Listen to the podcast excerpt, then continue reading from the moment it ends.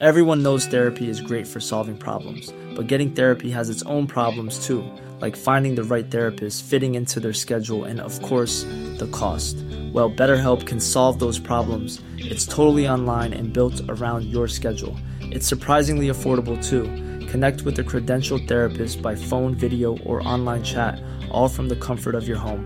Visit betterhelp.com to learn more and save 10% on your first month. That's BetterHelp, H E L P. Hello, please like and subscribe. I am delighted to be joined by the esteemed, the brilliant Professor Mariana Mazzucato, who has written yet another absolute corker, The Big Con How the Consulting Industry Weakens Our Businesses, Infantilizes Our Governments, and Warps Our Economies. Mariana, for me, is a go to person when I want to know about economics, about how the economy works, always one of the most important reference points, I would say, of our time. Um, so no, no pressure there. This book is so important because I think it just really explains how modern capitalism works, how the economy, how, how, it's evolved and changed, its relationship with government, the state, the market, all the rest of it. And because we hear so much about waste, about public waste, I think it's stripped of context and meaning. This book, I think, really shows what it actually all means. Um, yeah, hi Mariana. Sorry, just hi there. Feel there. hi there. Thank you. Um, let's just start. Consultants, consultancies. We hear yeah. it bandied around a lot. What the hell are we talking about? So first of all, just the household names, you know, Deloitte, PwC, Ernst & Young, Bain, McKinsey, Boston Consulting Group. There's about kind of six to 10 very large consulting companies. And what the book looks at is the industry and the underlying business model of the big consulting firms. So it's just important to say that, you know, lots of different types of people consult. You might have a head teacher, a nurse, a doctor, an academic consult based on their expertise in an area. You know, an oncologist might consult for another hospital that he or she doesn't work in. What we look at is an industry where there is this kind of irony that it's called consulting, but what they're actually consulting on is often areas that they actually don't really have any expertise because the business model is not actually based on that expertise. It's based on uh, helping risk averse uh, governments who are fearful of making any mistake and that have often also outsource so much of their capacity that they're actually addicted to having that capacity be consulted in.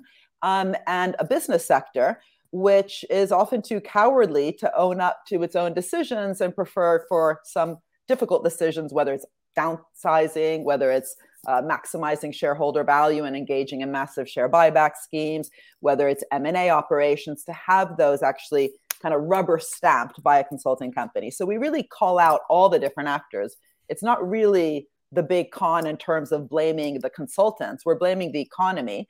We're blaming governments. We're blaming businesses that have stopped, again, owning their own mm-hmm. decisions, owning their own capacity. And of course, in a situation like the one we're in now, where we have climate change, where the IPCC report tell us, you know, every year that we have very few years left until the problem is irreversible, where we have new pandemics coming our way as the permafrost melts, more viruses, uh, you know, will emerge. We have all sorts of other problems like the digital divide. You'll remember that during the lockdown, a lot of kids were locked in homes with very low um, kind of digital capacity, so stopped accessing their human rights to education. All these problems I just mentioned, and I could go on and on, require capacity. They require public and private actors to work together in a collaborative way based on kind of expertise they're bringing to the table, but especially be able to collaborate as you know ambitiously as we did when we went to the moon and back. That was my previous book.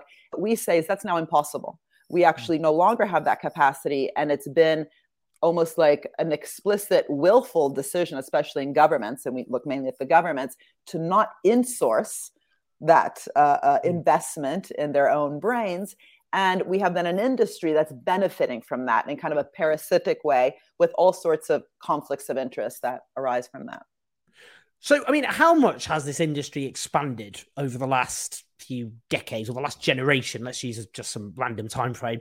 And yeah, I mean, what's kind of powering it in that sense? Because you almost say it's like a vicious, a kind of vicious circle, this kind of positive feedback loop almost. Yeah. Well, currently the whole sector, and again, we're looking at the consulting industry, not kind of individuals here and there that are consulting, but those large companies that I just mentioned. It's about about 900 billion uh, dollars worth of global uh, income every year, but it's also expanded. Your your question is exactly the right one. What's happened over the years in terms of the trajectory? And what's interesting is that while there was an increase in spending on consultants during the kind of neoliberal governments, for example, under Thatcher, spending on consulting services went from something like six million in 1979 to uh, two four, 246 million in 1990. So that's a massive increase. What we look at is how you know, on the one hand, that's kind of predictable because you'd assume that governments that, in fact, don't really believe in the state and have, you know, had different types of backlash, whether it's austerity or other types of waves of diminishing, uh, not just the size but the remit of government, that the that the actual rise in recent years has increased even more during, for example, in the UK under New Labour. Hmm. And the question is why? You know, why is it that under a New Labour government that you know was priding itself to actually believe in the state, unlike the Thatcher, uh, the Thatcherite and kind of you know uh, conservative uh, governments. Why would why would consultants increase under that kind of government? And the answer is that if you believe that government has a role, but don't actually have kind of a view, a mission, a vision of what government is for, and you start believing that yes, government's important, but at best, what it's trying to do is emulate something that's happening in the private sector because we continue to believe that uh, you know value is created in the private sector and at best governments are there to fix what economists call market failures then it's not surprising that then the wave of kind of private sector um, opening in areas whether it's in health and education and transport then actually opens up an opportunity for consultants to come in and bring in kind of metrics around cost benefit analysis, net present value calculations.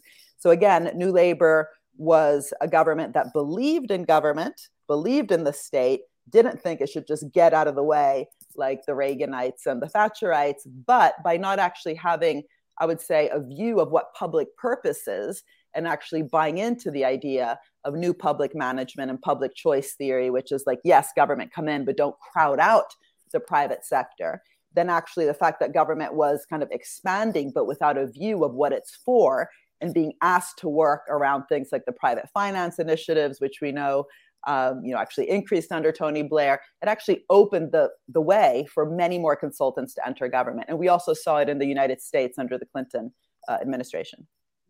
I think during the pandemic, that's when, for a lot of people, it really came just in yeah. a very notorious way to public view in a way that was very difficult to to ignore. And I'm just wondering what that yeah. tells you, what the, what happened in the pandemic, and just the kind of eye watering salaries, the amount people yeah. being spent. How can that put? How you know? Because these people think to themselves, there has to be a kind of sign off. Things go through various committees, you know. But we're talking about absurd salaries. I mean, how how could that ever get through any system. So, I mean, what did sure. COVID tell us about all that? Well, the reason that the subtitle is what it is, right? The big con, how the consulting industry has weakened businesses, infantilized our governments, and um, and uh, uh, weakened and sorry, warped our economies. Is that word infantilization actually came out of uh, the COVID period when a conservative lord, his name was Lord Agnew, was looking at all the figures, just how much the UK government was spending on consultants, both under COVID, where um, the uh, uh, uh, uh, sorry under COVID, where we kind of brought in Deloitte, for example, to do the test and trace system, and they were actually earning something like one million dollars a day to do something they didn't know how to do very well. In fact, failed miserably at it. Um, but also during uh, Brexit, where uh, in 2016, after Brexit, the consulting market grew by 7.5 percent to 7.3 billion a year. So that's four times faster than the UK economy. And he started saying, What is happening if we continue to do this? If we continue to outsource the capacity from government to consultants, we will end up infantilizing Whitehall. That was his phrase infantilization of government. In other words, we're making government babies. Why? Because if government is no longer doing things and just outsourcing it, it won't be learning by doing. It literally won't learn. It won't grow up. It'll remain a toddler. so it's mm-hmm. really interesting that this came from a conservative Tory lord. Now, since then, um, we've actually increased the amount of uh, uh, spending on consultants in the UK by 12%. So it hasn't fallen. His, you know, stark alarm bell. What are we doing? We're making government stupider, and then we end up, you know, blaming government for not knowing what it's doing. It becomes a self fulfilling prophecy. And what's really interesting is what did we learn from COVID? So, on the one hand, we learned that the vaccine rollout was actually very successful. It was something mm-hmm. that you know all the different ministers also prided themselves with. But if you remember well, that was completely uh, um, implemented, governed by the. NHS through a distributed network of decentralized GP practices. Are we today you know, investing more in that decentralized network of NHS GP practices? No. Look at who's on the street striking. What else did we learn? That um, the outsourcing of the test and trace system to a consulting company that actually had never worked with test and trace was not a good idea. It didn't work well. The uh, the parliamentary committee had a whole um, uh, the sorry the House of Commons did a um, investigation about it. And in quotes, they said that the test and trace uh, outsourced to Deloitte did not achieve its main objective, which was to help uh, break the chain of COVID 19 transmission and enable people to return to a more normal way of life. So, wow, that should have been a massive wake up call. Why did we do this outsourcing? One point, uh, sorry, $1 million a day spent on Deloitte test and trace are we learning? Are we you know questioning that model? No we have since also covid increased again mm-hmm. the amount of money that's being used on consultants.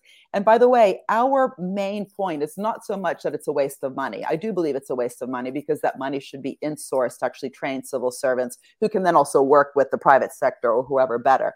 But one of our main or i'd say our key critique is that it's not accountable. This you know this is not a, this is not good for democracy when we are voting into a political process uh, politicians who might have a vision or not hopefully they do about how to steer an economy and then don't actually invest within government to actually develop those really important dynamic uh, public sector capabilities that are required to implement policy.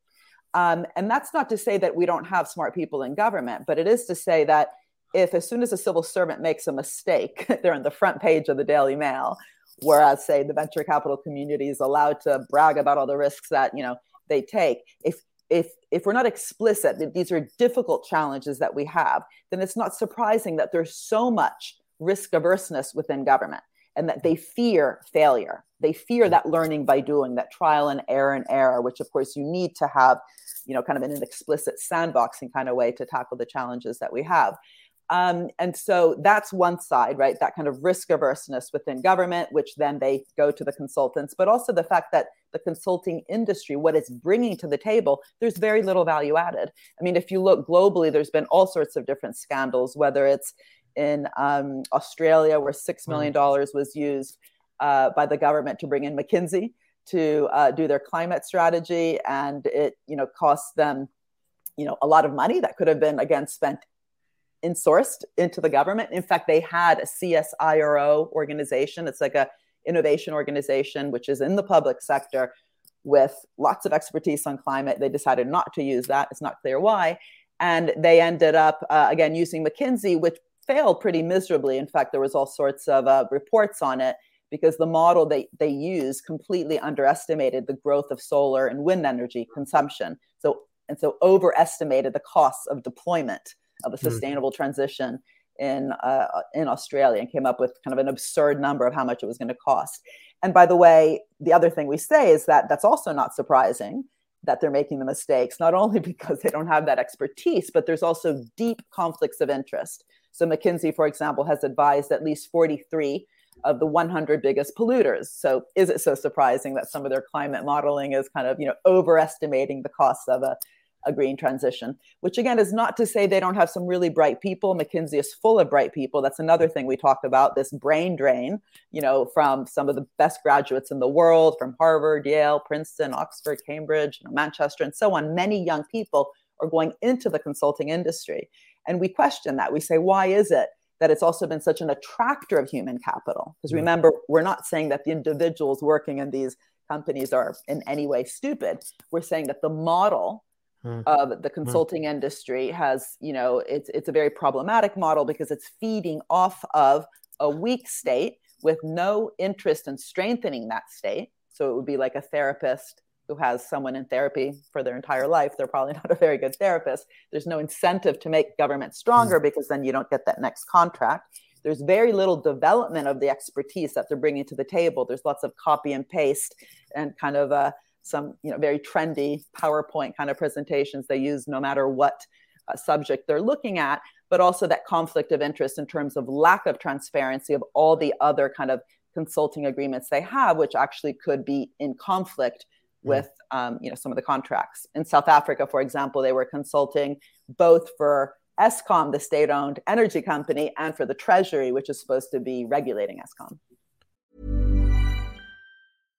How would you like to look five years younger? In a clinical study, people that had volume added with Juvederm Voluma XC in the cheeks perceived themselves as looking five years younger at six months after treatment. Look younger, feel like you. Add volume for lift and contour in the cheeks with Juvederm Voluma XC. Reverse signs of aging by adding volume to smooth laugh lines with Juvederm Vollure XC. For important safety information and to find a licensed specialist, visit juvederm.com. That's J U V E D E R M.com. Not for people with severe allergic reactions, allergies to lidocaine, or the proteins used in Juvederm. Common side effects include injection site redness, swelling, pain, tenderness, firmness, lumps, bumps, bruising, discoloration, or itching. There's a risk of unintentional injection into a blood vessel, which can cause vision abnormalities, blindness, stroke, temporary scabs, or scarring. Talk to a licensed specialist to find out if it's right for you. Hey there, it's Michelle Norris. I'm host of a podcast called Your Mama's Kitchen. When I travel, I'm usually looking for a way to find a taste of home when I'm not at home. And one of the things I love to do when I am at home is entertain. And Airbnb allows me to do that. When I was in California recently, I rented a house that had a great kitchen. And when we were sitting around the table, we we're all thinking, we're in someone else's house. Someone could be in all of our homes as well. If you have a home, but you're not always at home, you have an Airbnb. Your home might be worth more than you think. Find out how much at airbnb.com/slash host.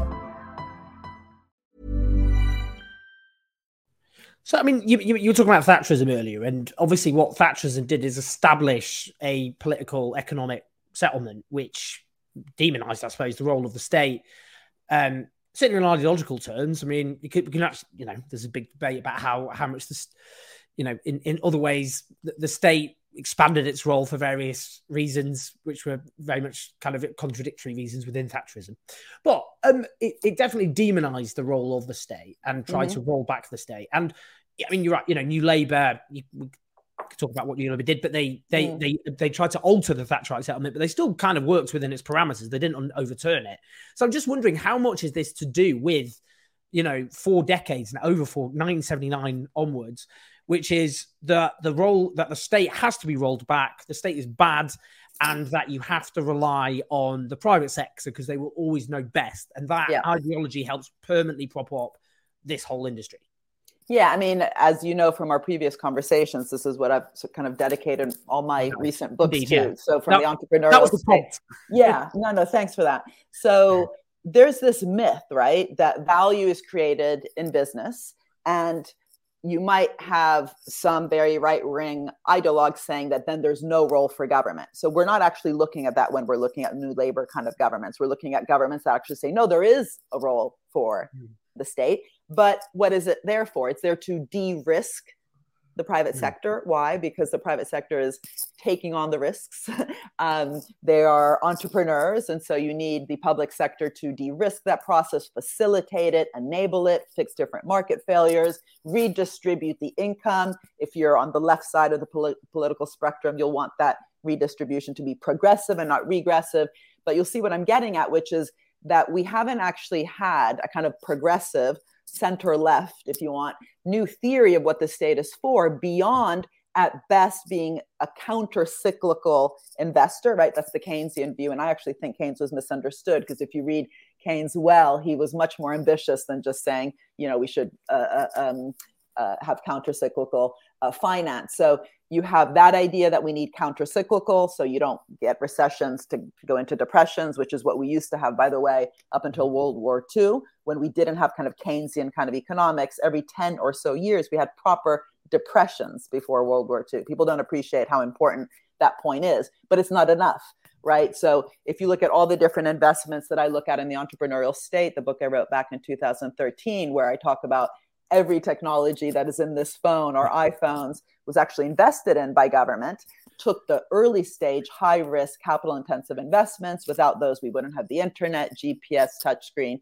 siri. That wasn't in a bust moment. It wasn't done for counter cyclical needs. It was done because actually there was a vision of you know for example there was problems. The reason we have the internet is because the government this was the us government at the time wanted the satellites to communicate and the internet was a solution to that in the same way that the navy wanted to know where the ships were and so invested in gps technology. That kind of what i call mission oriented problem solving investment um, that has got us all these general purpose technologies all the technologies in our iphones that got us the green revolution. We don't actually have a proper theory for that. Um, and so it, it becomes a problem, right? Because then, even with governments that believe in government and believe in the state and don't believe in the kind of just austerity cut back in government, if you don't have an understanding of what it means to have a what I call a mission oriented government that is trying to catalyze the kinds of bottom up solutions we need across society to help us do the moonshots, not only literally in the space race, but also in all those different areas I talked about before health, climate, digital, working alongside the private sector, but with a strong steering um, and having civil servants work with, not mm-hmm. just enabling the private sector, then we have a problem. And it's not just kind of philosophy. This means that then, if you don't have the view of the state as co creating markets, co creating value, and at best just fixing markets, then there's no actual incentive to invest within the brain of the civil service. The reason I set up the Institute for Innovation and Public Purpose at UCL in London was precisely to kind of think, well, we need a new education, we need a new curriculum for civil servants that is actually about value creation, it's about purpose, it's about creative bureaucracies but also new metrics which hold the state accountable. Because this is not about some sort of normative, rosy view of the state as though the state is always great. you know, we know uh, uh, by what happens in the world, the state is often part of the problem. So mm-hmm. it's not about saying the state is great, let it do anything it wants. It's by having a theory of what the state is for, we should also end up, if you want, developing metrics around public value, public purpose. Think of the public value uh, tests that the BBC has. Uh, in no way perfect. Sorry, my hair is going all over the place. Um, in no way perfect, uh, perfect, but at least they have that. You'd be surprised how few public organizations, departments, for example, have anything like the BBC's public interest test or public value mm-hmm. metric. Um, and that's really what I think progressive, uh, you know, parties should be developing to prove that they truly are progressive.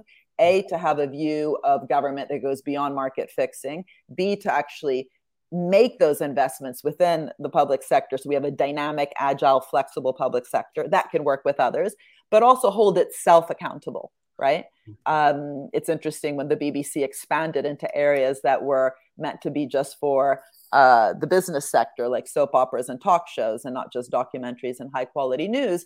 They had that metric to hold themselves accountable. Hence, they made you know soap operas about the working class EastEnders mm-hmm. instead of just the soap operas about the rich in the U.S or the ways that they've tried to, to bring women's soccer to our television screens or the fight against fake news at least the attempt you know versus fox and so on. That that means having kind of a rigorous accountability also within. It's not just about you know public money being thrown at problems.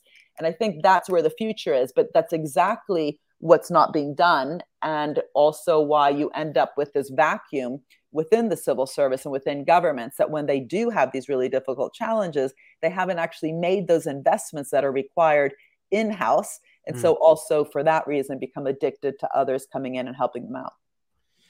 Just finally, then, just to wrap up, I mean, do you what? Because some might think, well, this is quite depressing because of what the successive governments have done. They've hollowed out that capacity to yeah. insource uh, the, you know, the kind of that experience, that that knowledge, that memory, that institutional yeah. memory gone. Yeah. So how how can it be rebuilt? And do you see? I mean, look, Labour at the moment. I have to say, I'm not not a big Starmer fan, I have to say, but he talks about mission oriented government, which some might say is a bit of a rip off of your work, yeah. but maybe without the substance. Who knows? Well, I, I just had a workshop with his team recently just to make sure that we're all using the term in the same way. Because what missions have been, in fact, I conveniently have this. Look at this. This is, I have it here because I was just working with some. Uh, here, can you see this? Missions are you begin with a challenge Yeah. It's all empty here, right? You can fill in the blanks. A challenge like climate change. The mission might be, uh, you know, net zero region, or if you're fighting inequality, you might say zero digital divide. The main thing is to get lots of different sectors working together. But then all these circles on the bottom is how do you then change all the tools government has, like procurement, grants, loans, to foster that bottom up experimentation that kind of you know allows the mission to be accomplished. So that means rethinking all the tools, whether it's procurement, grants, loans, bailouts that governments have, instead of just subsidies, instead of just helping particular sectors, whether it's life sciences or the creative industries, giving them money. How do we get lots of different sectors working together towards a problem? Because that's in fact what got us to the moon. We had nutrition, materials, electronics, software working together to solve hundreds of homework problems that were required to be solved to get to the moon and back in a short amount of time. But government was in you know had the steering wheel um, government had the vision um, it was at the time pretty top down in terms of the goal itself and today's missions that should be around you know sustainability uh, inequality and so on. We need much more co-creation of the missions. But the interesting thing with the moonshot was that while government kind of directed and came up with the mission it required like 400000 people to work together lots of different sectors. And the contracts that government devised were reflective of where they wanted to go, as opposed to, again, the PFI schemes, which just kind of bring in the private sector and hope for the best. They hmm. even had, by the way, no excess profits clauses in the hmm. NASA contracts to get to the moon. They had outcomes oriented procurement. So what I've been, you know, talking to the, the the Starmer team about is that that's what mission oriented thinking requires, a new social contract between public and private to work together symbiotically, not parasitically, towards a common goal ideally reflective of the SDGs, the 17 sustainable development goals that we've you know all signed up to. We're not getting there. You have you know the Secretary General of, of the UN saying what's happening. We're close to 2030. We're nowhere even close.